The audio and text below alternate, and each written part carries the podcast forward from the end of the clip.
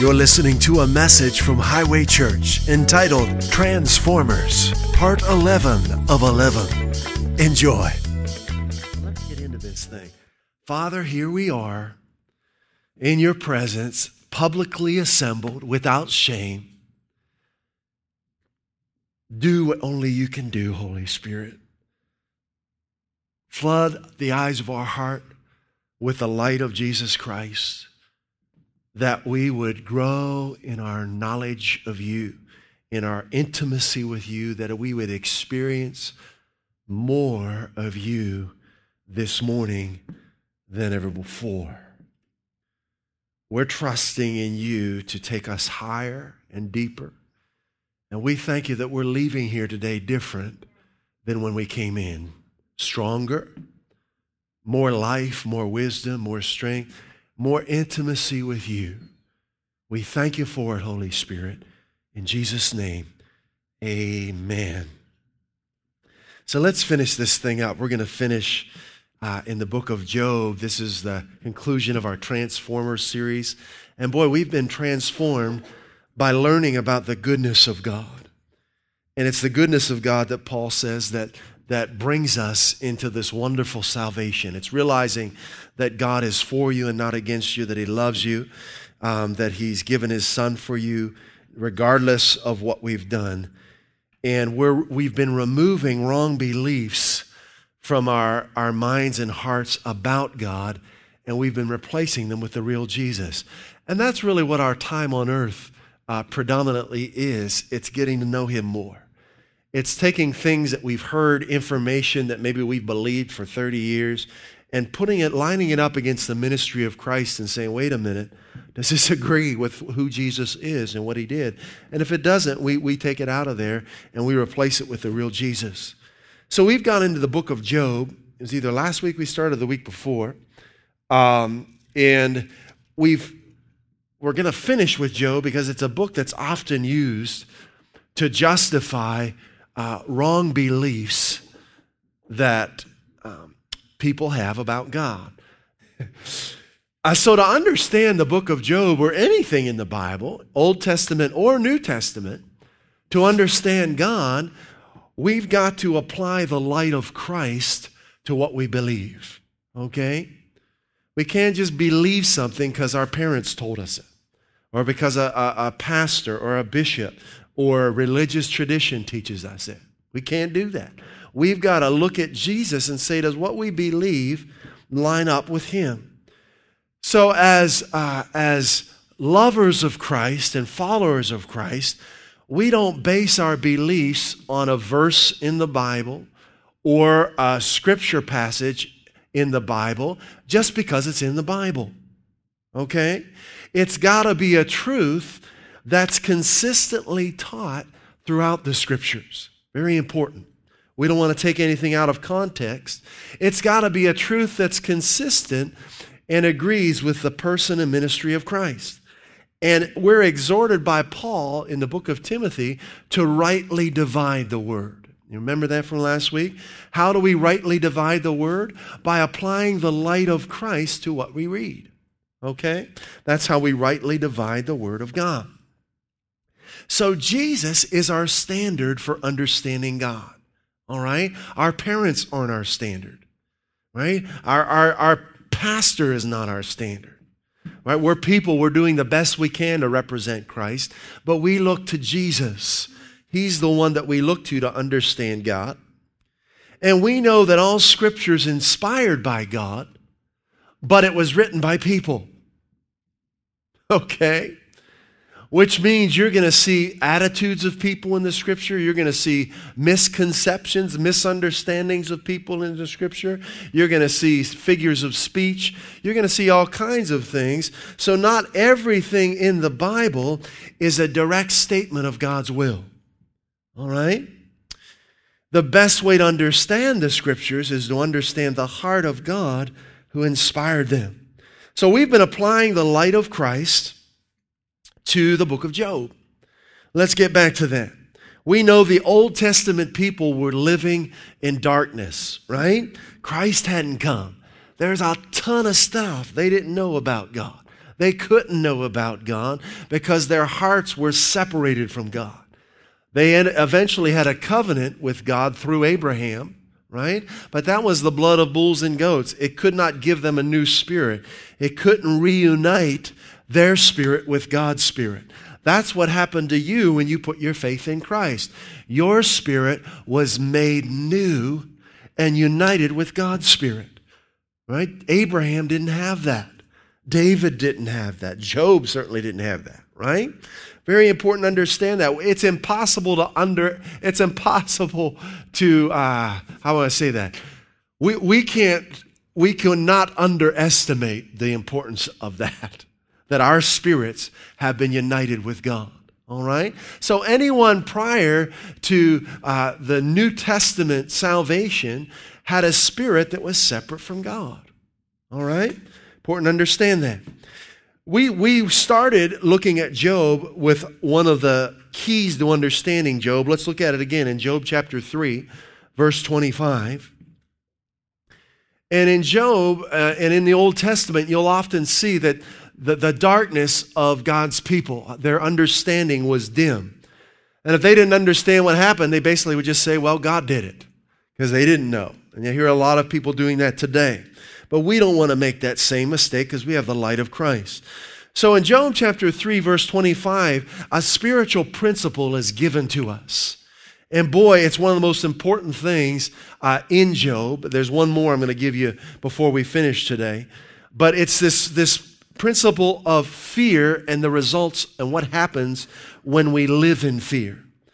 Job said, For the thing which I greatly feared is come upon me, and that which I was afraid of is come unto me. The spiritual principle here we learned last week is that continued, persistent fear is like a magnet that will draw what you fear to you, along with a bunch of other negative things. All right?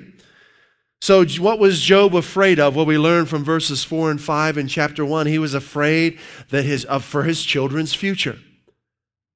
The future it shouldn't be a fearful thing to you if your faith is in Christ, right? For you or your children.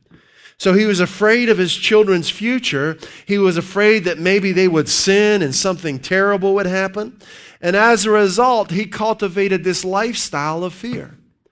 He, it says he did this continually. He regularly offered these sacrifices. He called his children to his house and, and, and preached fear to them and offered these sacrifices. Didn't even know if they did anything necessary for these sacrifices to be offered. That's what fear does. It, it, it's not based on what's really going on, usually, it's speculation about what might happen. But if you'll listen to it, it'll start changing the way you live. And you'll start doing things daily that you don't need to do. All right?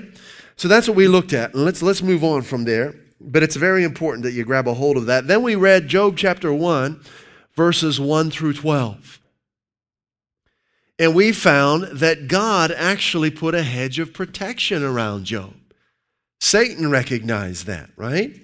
God put a hedge of protection around Job. We see that in Job chapter 1. But it was Job's prolonged and persistent fear that eroded that hedge of protection and gave Satan access to Job's life. All right?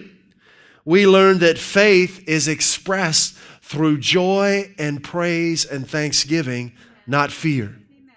All right? Faith, praise, thanksgiving produces a hedge of protection around us. And we saw that in the New Testament last week in Philippians 4, verses 4 through 7 in the Amplified. And for time's sake, I'm going to keep moving. You can listen to these messages online, right? You can go to highwaychurch.us, just click on the podcast button, right? And you'll have uh, every message we've ever given is right there. You can scroll back through all the way back to when we first started in 2014. All right? But it's there because it's a resource for you. You can't get everything that God has for you in one hearing of a message. You really can't. Um, God's word is like that. You can read John 10 10 for the rest of your life and get something new out of it every time you read it. You just go deeper. God's word is unending, okay? So take advantage of what you're hearing. God did a lot in my life and my family's life to bring us to this point, and one of the reasons was to bless you, to help you know Him more. So we don't take that for granted. We're here for a purpose. Hallelujah. So we saw that go that God didn't put Job into Satan's hand as so often is taught. Often ministers will teach that Satan conned God into, you know, he tempted God into striking Job, and a good father would never do that. God can't be tempted to do evil. Right? We looked at those scriptures last week. He can't because there's no evil in him. Okay? He can't, God, Satan can't incite uh, God against you. All right? Because God, God can never, his nature will never change. Isn't that wonderful?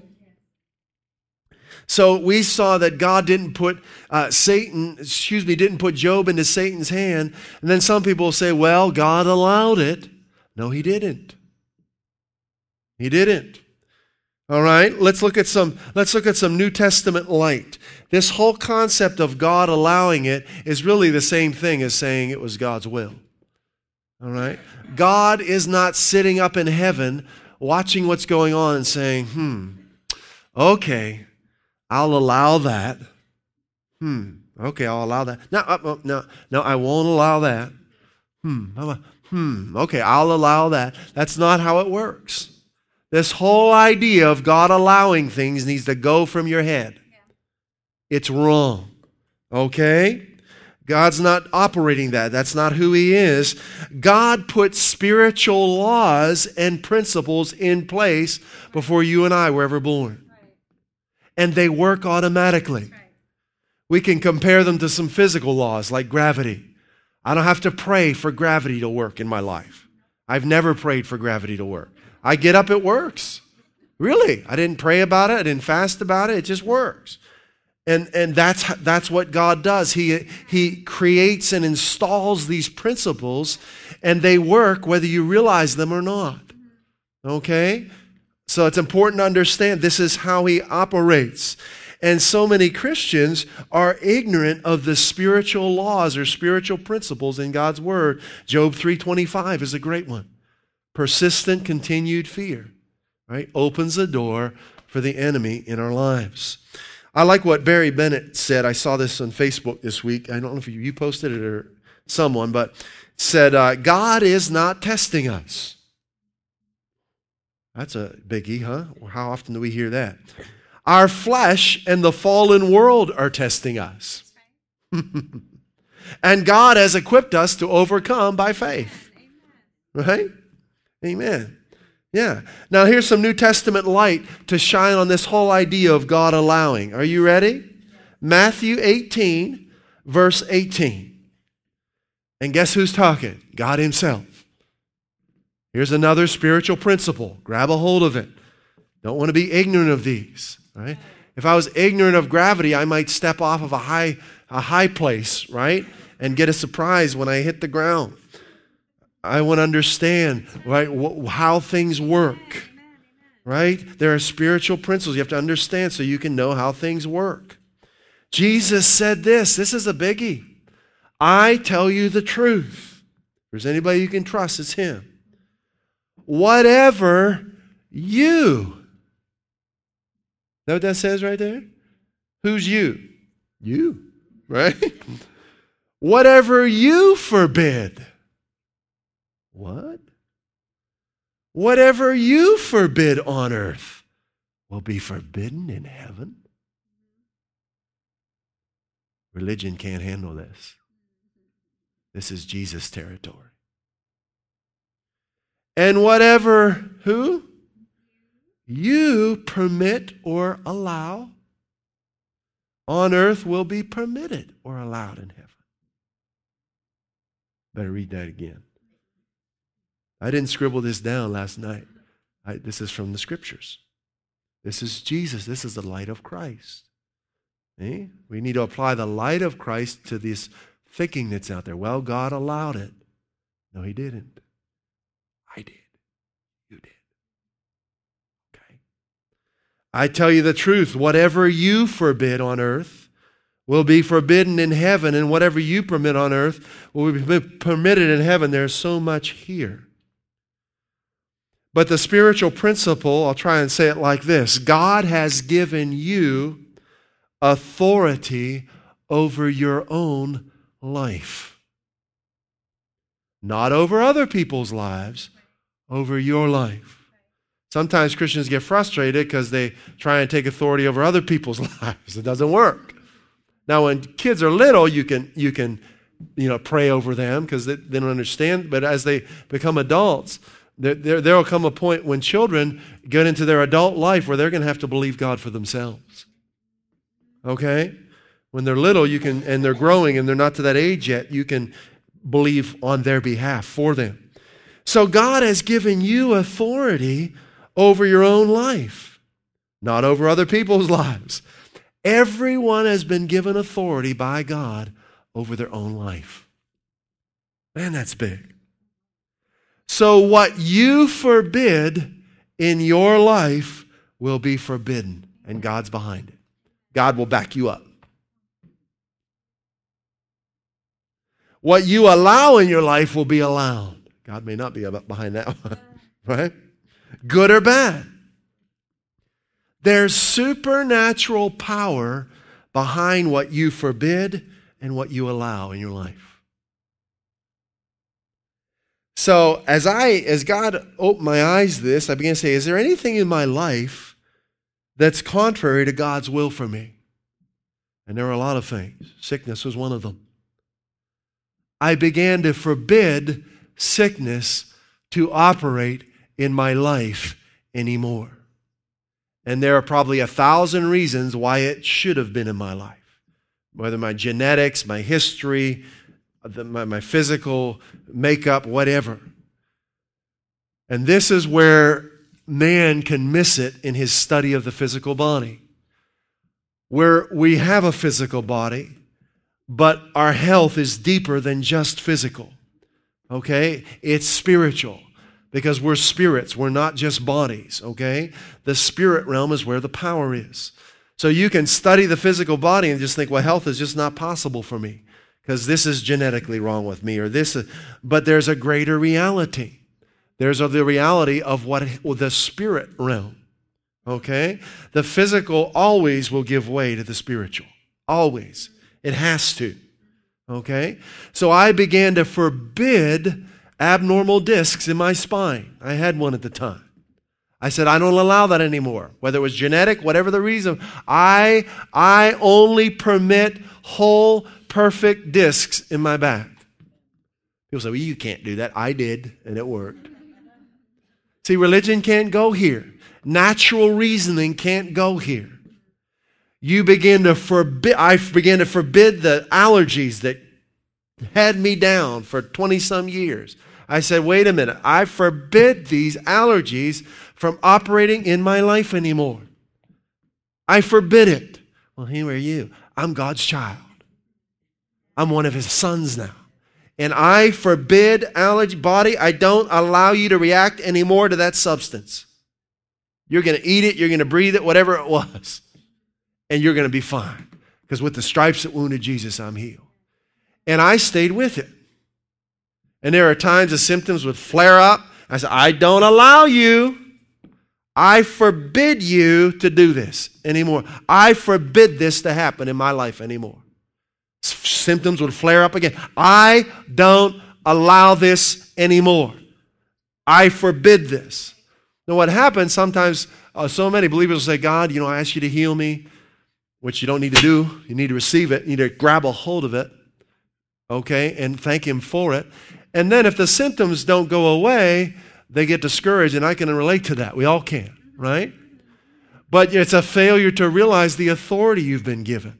Take authority over those symptoms. Say, no more in my life. Whatever it is, disease, uh, abnormality, I don't allow you to operate in my life anymore period. I'm in charge now. And I speak with God's authority. I'm talking to my body, right? So talk to yourself, take authority over it. Now, you know, you can't forbid something if you're not sure of what Christ did for you. You have to be confident in what He's done for you to stand up against it. I couldn't do that if I hadn't studied the finished work of Christ from the Scriptures. For me, it took months of study. Just going meditating on those promises over and over and over again, speaking them with my mouth, believing in my heart, speaking them even when I didn't think I believed them, you know? But I was determined that I, you, you gotta, I, sometimes you have to get to the point where you're just done with something. I am so done with this, right? I'm just done. I've, I've uh, you know, 20 some years is enough. I'm done. I, I am healed, you know? We really should have that attitude towards sickness and sin. We're done with it. It's, we're done. We're done. We're done. But you got to be sure of what Christ has done for you. All right? So the, the, uh, that's a great principle right there. there I want to really get to this biggie. I think it's one of the, the, the, the greatest uh, things in the scriptures. We're going to get to it here. Okay, Job chapter 1. Let's continue in Job chapter 1. It's actually in chapter 33, but we're going to get there. So let's go back to Job chapter 1. And let's start in verse 20. So Satan strikes Job. He strikes his family. Horrible things happen, okay? Now, Job was anywhere from 70 to 100 years old when this happened. Had an amazing life, blessed man, 10 adult children, had their own homes. He was uh, the greatest of all the men in the East, but he was, he was persistent in this fear for who knows how long. And verse 20, after Satan struck and tragedy hit, it says, Then Job arose, this is verse, chapter 1, verse 20. Then Job arose rent, tore his mantle, shaved his head, fell down upon the ground and worshiped. Verse 21. And even in darkness, there's th- there are admirable things about Job, right? He falls down and he worships. Remember, he's, he's in darkness. He's just, he's doing, he's operating in the limited understanding of God. And said, Naked came I out of my mother's womb, and naked shall I return thither. The Lord gave, and the Lord hath taken away. Blessed be the name of the Lord.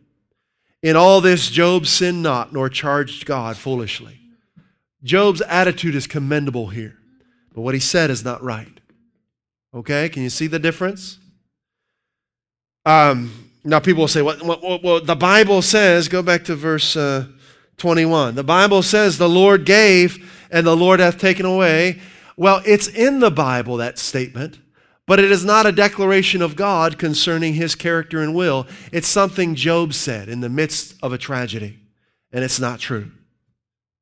You, I'm sure you've heard this at funerals and in churches repeatedly.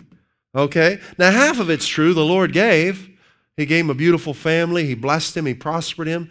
But the other half's not true. The Lord did not take away. All right?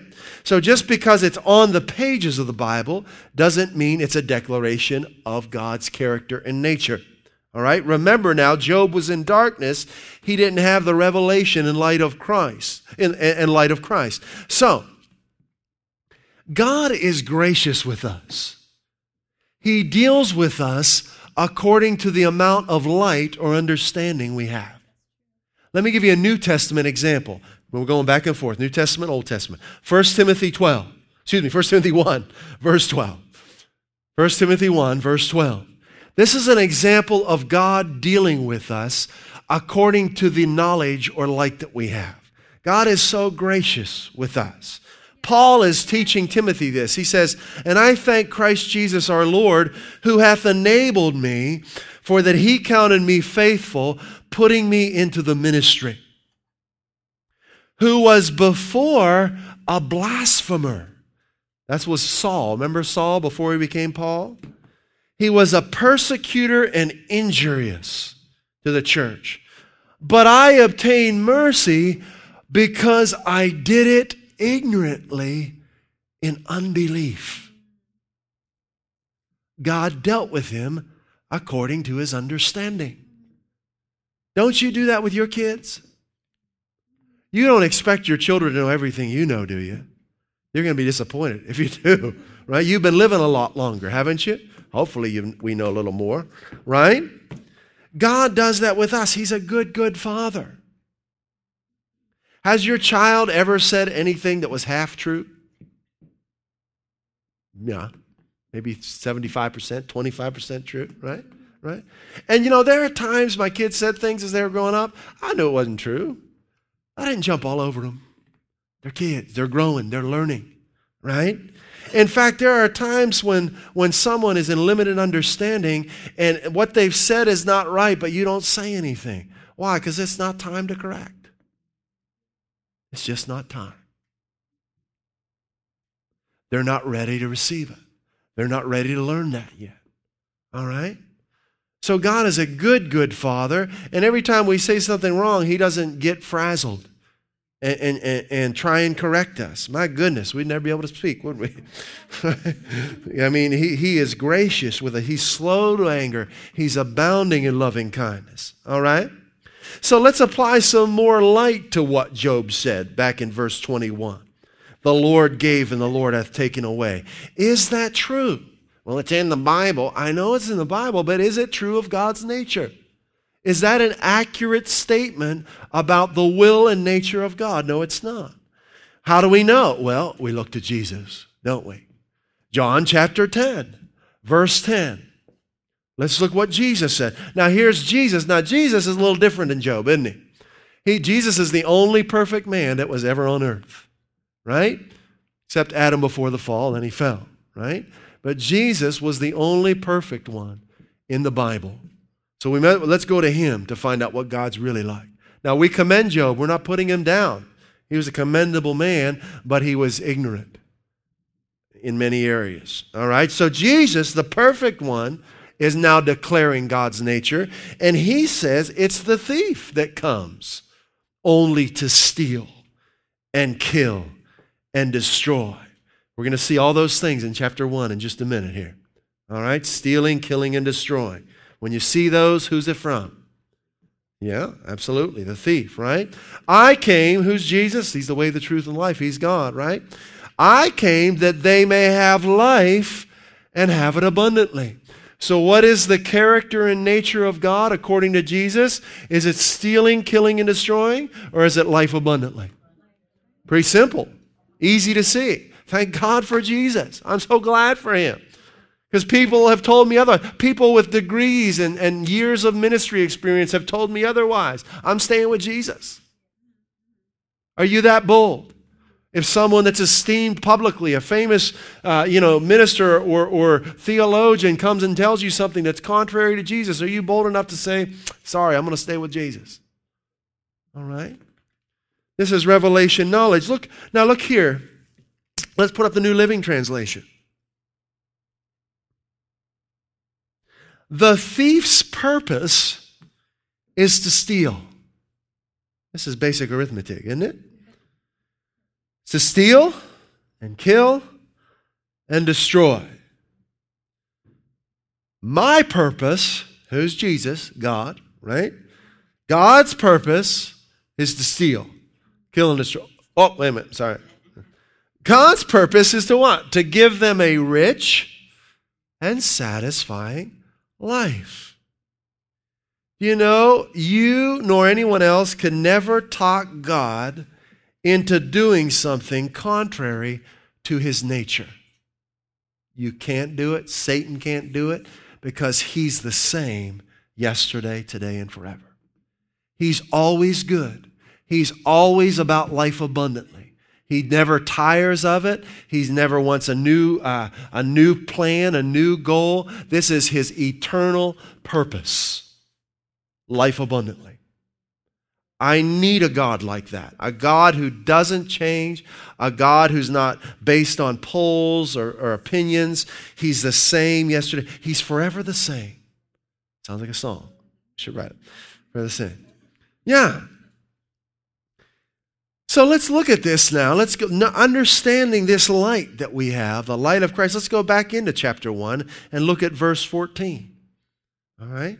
So we know now who comes to steal, kill, and destroy. We know it wasn't God who did these things to Job. That is, couldn't be more contrary to his nature. Verse 14 And a messenger came to Job and said, The oxen were plowing and the donkeys feeding beside them when the Sabeans raided them. What's that? Stealing Who's behind it? Satan. And took them, stealing. Who's behind it? Satan, right? You getting this? We're applying the light of Christ to what we're reading. and took them away. Indeed, they have killed. Uh oh, what's that? One of the things that who does? Satan, murder. It's always him. Indeed, they have killed the servants with the edge of the sword, and I alone have escaped to tell you. All right, this is just another person in the Old Testament, a messenger. They weren't born again, didn't have the revelation of Christ. Verse 16. While he was still speaking, now look what this messenger says. Another also came and said, The fire of God fell from heaven and burned up the sheep and the servants and consumed them. It, it killed, right? It was killed, killed and destroyed. Who's it from? Satan. Wasn't God's fire. Right? You want to see God's fire? Go to Acts chapter 2 and 3. That's God's fire. It saves and heals. All right? But this person is speaking, but the Bible says it was the fire of God. No, no, no, no, no. It's on the pages of the Bible. But this is not a declaration of God regarding his character and nature. This is a person in darkness in the Old Testament. They just saw lightning or something shoot out of the sky. They don't know. God did it. The fire of God's fallen, right? I've heard Christians say this. It should never have come out of our li- out of our mouths. Let's get some more light on this, okay? God doesn't strike people with lightning. It's funny, but Christians say this and think this way a lightning strikes and they're like, ooh, God's mad. No, he's not. He's not mad at anybody. He's very happy. Do you know God's happy? He really, every day, he's overjoyed. He grieves sometimes because he wants people to know him, but he's not shooting down lightning bolts to take people out. Do you remember in the New Testament, we're going to look at this in a second, that Jesus actually rebuked his disciples that wanted to call down fire from heaven? Let's look at this. We're applying light. We go back and forth because we got to apply light to this thinking. Luke chapter 9. The fire of God fell. No. Luke chapter 9, verse 53. Now here's Jesus, the perfect one, and the people weren't receiving him. They're rejecting him. They did not receive him because his face was set for the journey to Jerusalem. His time was coming to go to the cross. Verse 54 And when his disciples, James and John, saw this, they said, Lord, they just rejected you. Do you want us to command fire to come down from heaven and consume them just as Elijah did? That may have sounded spiritual. What did Jesus say? Yeah, get him. No, verse 55. But he turned and rebuked them and said, You do not know. That's ignorance when you don't know something, right? You do not know what manner of spirit you are of. The fire of God. No, one God. You don't know what manner of spirit you're of. God doesn't operate this way. You seeing that? New Testament light. Verse 56 For, because, this is the reason, the Son of Man did not come to destroy men's lives, but to save them. Then we read that in John 10 10. That's what God does. He's not the destroyer, He's the saver. All right? Jesus rebuked storms, did He not? God's not in the storm. This is so big. Can't tell you how many times I hear that. This storm came into, into your life, brother, because, you know, it's a test from God and, and you're, you're going to learn humility from this. You're, no, God is not in the storm. Let's get some more light on this. 1 Kings chapter 19. And he said, You guys know what this is about? You know what's happening here? Anybody know this this this this example of, of God? Who who is uh, who's about to hear from God in 1 Kings? You guys know? Elijah, right? And he said, Go forth and stand upon the mount before the Lord. All right? And behold, the Lord passed by. And a great and strong wind rent the mountains and break in pieces the rocks before the Lord. That must be God. It's not God. How do you know? Keep reading. But the Lord was not in the wind. And after the wind, an earthquake. That must be God. It wasn't. How do I know? Keep reading. But the Lord was not in the earthquake. And after the earthquake, a fire. God wasn't in the fire. How do you know? Keep reading. But the Lord was not in the fire. What was all that about? Satan trying to keep Elijah from hearing the voice of God. That's what the storm is about. Trying to discourage you and keep you from hearing God's gentle, calm voice. And after the fire, a still small voice. The New Living Translation says, a quiet, gentle sound. Hebrew, that word means calm, a calm voice. That's how God leads. God leads through a calm, still, peaceful voice not through wind that, that tears rocks, not through storms, not through earthquakes, not through, through lightning, but through a still small voice. And you hear that in here. And you got to know that if you want to know what's from God because Satan tries to manipulate the environment around us to keep, he tries to make life noisy. There's a tornado. I can't tell you how many times I've heard it come from pulpits after a tragedy happens. It was the judgment of God. That tornado blew through that town because there was sin in their lives, or through that country, or, or that tsunami came because they're all the, the evil in their nation. That God did that, and He didn't. Never. He doesn't operate that way. Who steals, kills, and destroys? Satan, right? Yes. All right, we're just reading the Bible, right? So the enemy is the one who does all this. Now, Colossians 3:15 says, "Let the peace of Christ rule in your hearts." That's the still small voice. So if you want to be led by God, listen to the Holy Spirit, bear witness with your spirit.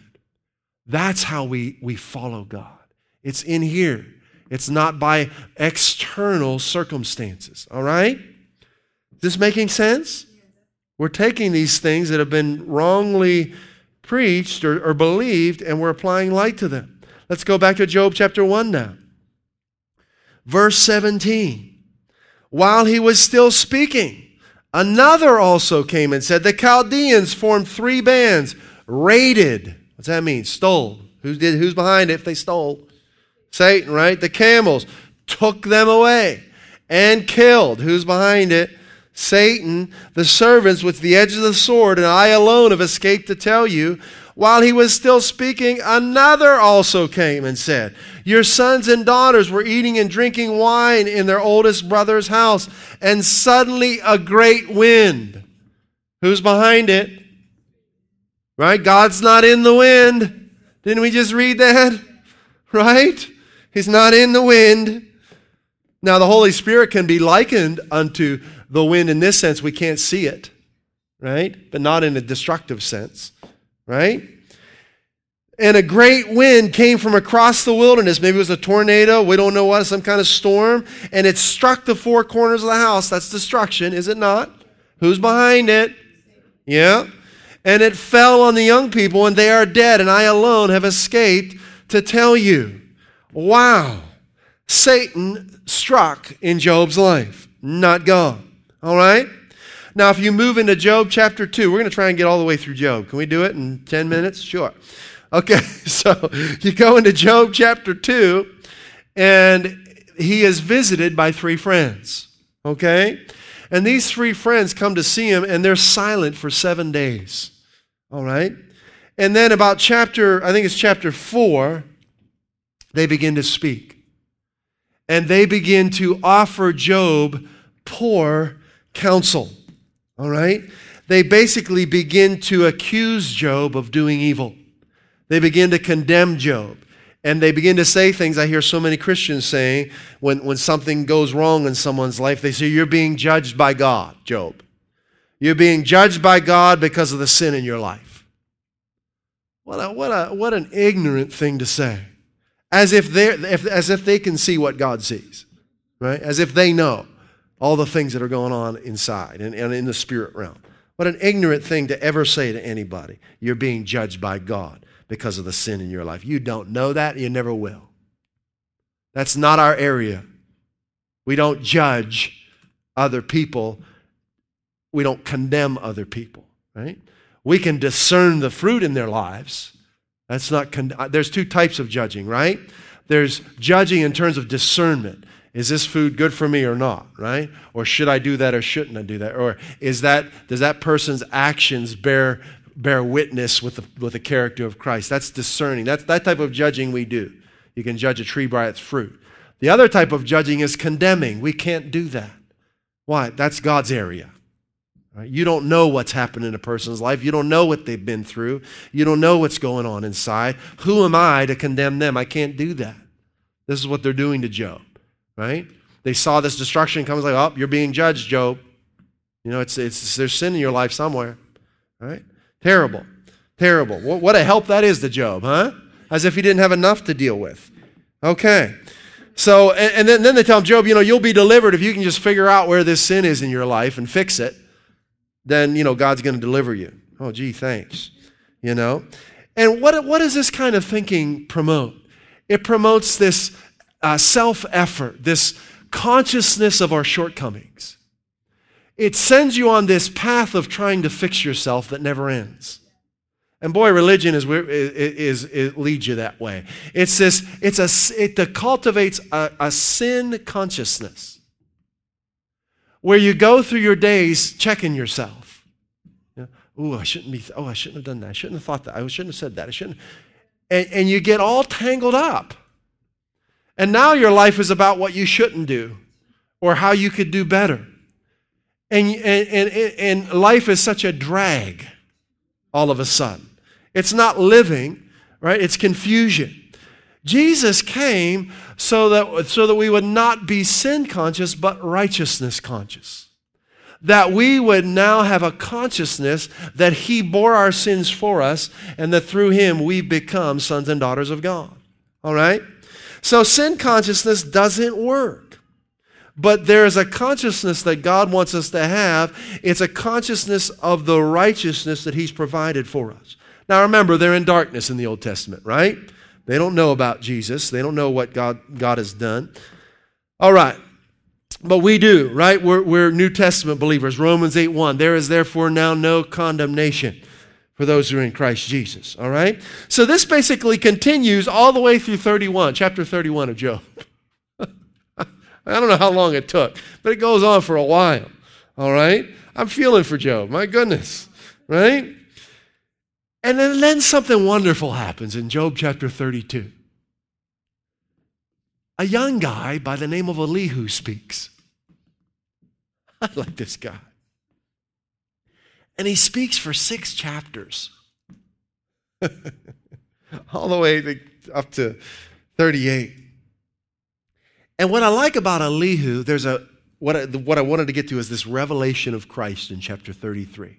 I think it's one of the greatest truths in the scriptures. And we're going to get to it in verse 33. But I want you to notice something that Job, at the repented, uh, after God spoke, Job repented of the things that he said and thought. Okay? And there was only one person out of Job and his three friends and Elihu, there's only one of them that didn't need to repent, and it was Elihu. So Job repented, and Job had to pray for his three friends and they had to repent, but Elihu didn't. Because Elihu spoke the truth about God. And he reveals Christ to us. And it is so powerful. Let's look at it. So in Job chapter 33, Elihu started in 32. We don't have time to read through all of it. We're going to bring this to a close, but this is the thing that will transform your life. Now, Job, uh, Elihu speaking to Job and his three friends. But this is one of those places in the Bible that the Spirit of God is, is, is prophesying of Christ. Verse 23 in Job chapter 33. He says, Elihu's talking, but it's the Holy Ghost. If there is a messenger for him, meaning for man, okay? They're, they're, they're condemning Job, and Elihu says, Oh, if there could be a messenger for man, a mediator. One among a thousand to show man or to reveal to man God's uprightness. Just stand that verse for a moment. If there is a messenger for mankind, a mediator, one among a thousand, to show man or to reveal to man God's righteousness. Now keep your finger in Job. Let's get some New Testament light here. 1 Timothy 2. 1 Timothy 2, verses 3 and following. I'm talking about Jesus now. That's what Elihu was talking about, whether he knew it or not. For this is good and acceptable in the sight of God our Savior. This is 1 Timothy chapter 2, verses 3 through 6 who desires all men to be saved. Put that verse up here. Here's the will of God. Okay, this is, this is God's desire. For all men to be saved, sozo, made whole, and to come to the knowledge of the truth. Verse 5 For there is one God and one mediator between God and men, the man Christ Jesus, who gave himself a ransom for who? the entire human race. So we see it's God's will to save the entire human race, right? To be, uh, to be testified in due time. So listen now. This mediator that God has given, Jesus came to reveal to us God's righteousness.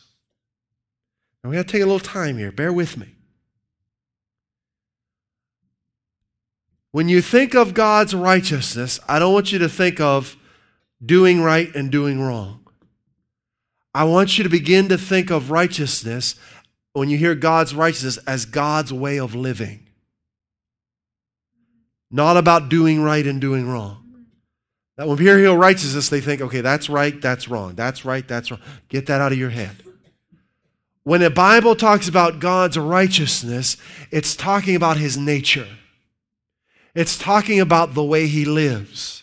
In other words, Elihu is prophesying, saying, if there was just a mediator who could reveal to us God's way of living. We're going to see this in the New Testament. Stay with me. If we could just know how God does it, if we could just think like God thinks, if we could speak like God thinks, we could overcome this stuff. You following me? Matthew chapter 6, verse 33. Jesus came to reveal to us God's way of living. All right? This is how the New King James says it. We know this verse. But seek first the kingdom of God and his righteousness, his way of living. Okay? And all these things shall be added to you. Now I'm going to look at a couple different translations because if we read this in the New King James, this has been turned into a religious project. Seek first the kingdom of God. That means pray more, means go to church more, means do more good deeds. No. It does not mean any of those things. The Amplified says this His way of doing and being right. Seek first the kingdom of God and his way of doing and being right. Are you ready for this one? The message translation. I like, now we're getting there. This, this really helps us understand what God's righteousness is all about. Steep, it's like a tea bag, right? Immerse yourself, completely cover and saturate yourself in God reality. I love that. Immerse yourself. This is what Jesus came to do to bring us into God reality, God initiative, and God provisions. That's what Jesus has revealed to us. He wants to, you to begin living different, to begin seeing things as God sees them, to begin experiencing His provision for your life. Right? This is not a religious project, it's a way of living. Are we doing okay? This will help us in the message as well. Mark 11, 22, same scripture, basically. Embrace this God life. Same as Matthew 6, 33. Embrace this God life, really embrace it. This is what God's righteousness is. It's a new way of going through each day and night. It's embracing who God is, what He's done for us, and who we are in Christ. It's not about dotting your I's and crossing your T's. God's righteousness is a gift. Isn't it? Romans 5:17. For if by the transgression of the one death reigned through the one, who is that? Adam, right? Satan sees the sovereignty, another translation says. Much more those who receive the abundance of grace. So that's a gift too, right? You can't receive it. It's a gift. You can't, you can't earn it. It's a gift. You have to receive it. And of the gift of righteousness. You can't earn a gift, right? A gift is something someone else decided to give you of their own free will, right? The gift of righteousness will reign in life through the one Jesus Christ. This is one reason so many Christians are struggling is they're trying to earn a certain level of righteousness before they receive God's promise. Right? I can't, well, I can't be healed. I've, I, I missed it here. I missed it there. I can't have this in my life. This can't go. I mean, you know, I've made so many mistakes. No, receive the gift of God's righteousness. What God did for you is not based on your performance, it's based on his son's performance. All right? Romans 3:21 says this, "But now the righteousness of God, God's way of living without the law is manifested." Jesus revealed to us how to live like God lives. And it's by faith. Now the way of God's way of living without the law is manifested, being witnessed by the law and the prophets, even the righteousness of God, which is by faith. Ephesians says, not by works, lest any man should boast, right? It's by faith of Jesus Christ unto who? All, that's you, right? Includes every human being. Upon who? All. What's the only condition? That believe. It's all by faith. How important our beliefs are. We can't allow renegade beliefs, outlaw thoughts in our minds. They'll keep us from living God's way. We can't keep this God allowed it thinking in our head anymore. It's a thief. All right? 2 Corinthians 5:21 says God made him who knew no sin to be sin for us so that we might live life God's way. so that we might become the righteousness of God in him. Let's go back to Job now and let's finish this thing up. How are we doing? All right? I'm sorry, one more scripture before we go back to Job. Isaiah. One more scripture. Got to get this one in. So if you've put your faith in Jesus Christ, you are now the righteousness of God in Him. All right? There is a major connection between you personally knowing that you are righteous through Christ and God's promises manifesting in your life. Major connection. This is why Satan tries to condemn us. It undermines our confidence. So there's a major connection between you knowing that right now, not tomorrow, right now, this moment, you're the righteousness of God in Christ. Major connection between you knowing that and the promises of God manifesting in your life. Because they come by faith. And you can't have faith if you're condemned. All right? So, this is the knowing that so many are missing, so many believers are missing. They know more about their shortcomings than they do about the finished work of Christ. We want to flip that. We want you to know more about the finished work of Christ than about your shortcomings. You know, you can go through life not even thinking about your shortcomings. People think you're arrogant, but no, I'm just focusing on who Christ is. I mean, I know I missed it. I don't have to be very smart to know that, right? Why spend time meditating on that? Why don't I meditate on who He is and who I am in Him? Cultivate this God's way of living consciousness, this righteousness of God. Isaiah 54 17 says, No weapon formed against you, those who believe in what Christ has done, right, shall prosper. And every tongue which rises against you in judgment, who's going to condemn? You. You got to forbid it. You've got to rebuke the devil in your life. God can't do that for you. He gave you His Son. You've got to forbid these things. You've got to stand up against stealing, killing, and destroying in your life. God can't do it for you. He's not set it up that way. You're His child now.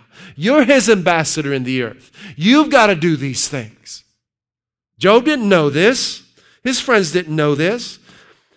Against you, you shall condemn, not God. You've got to take authority over it. This is the heritage of the servants of the Lord, and their righteousness is from who?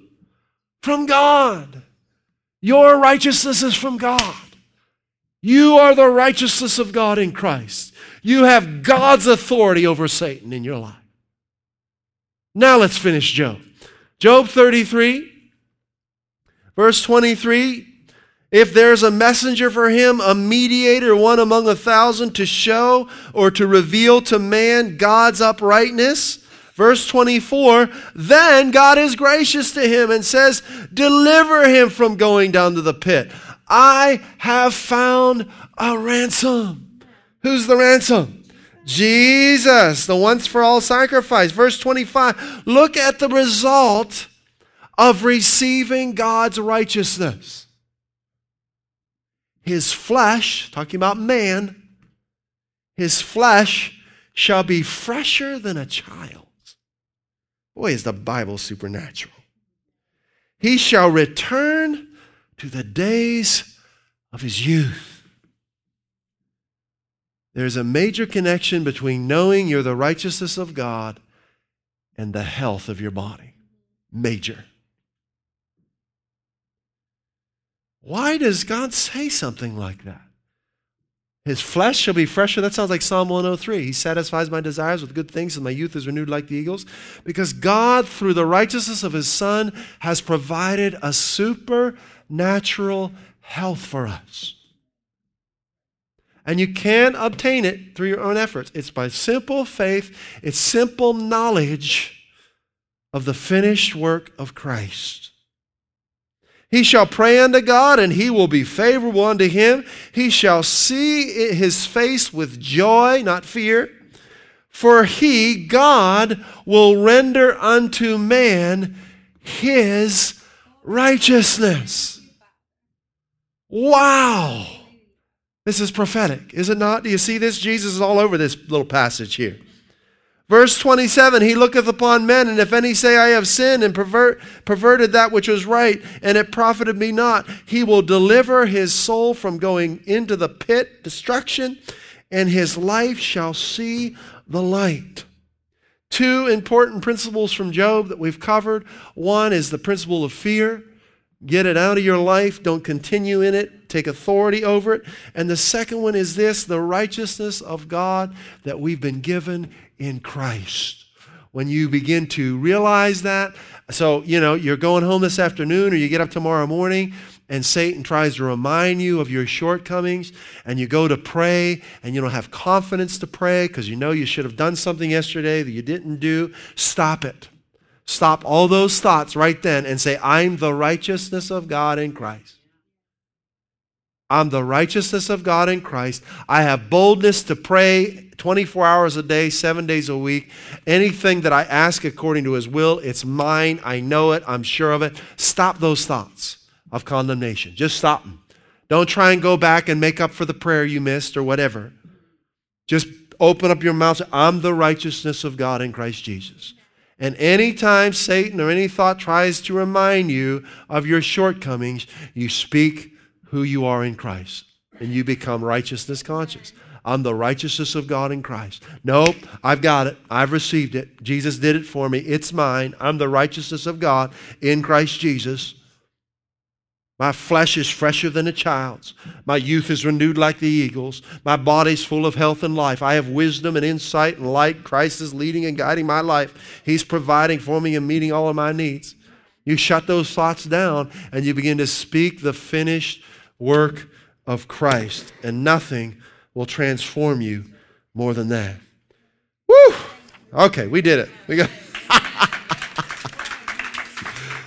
Wow, that's good. That was good.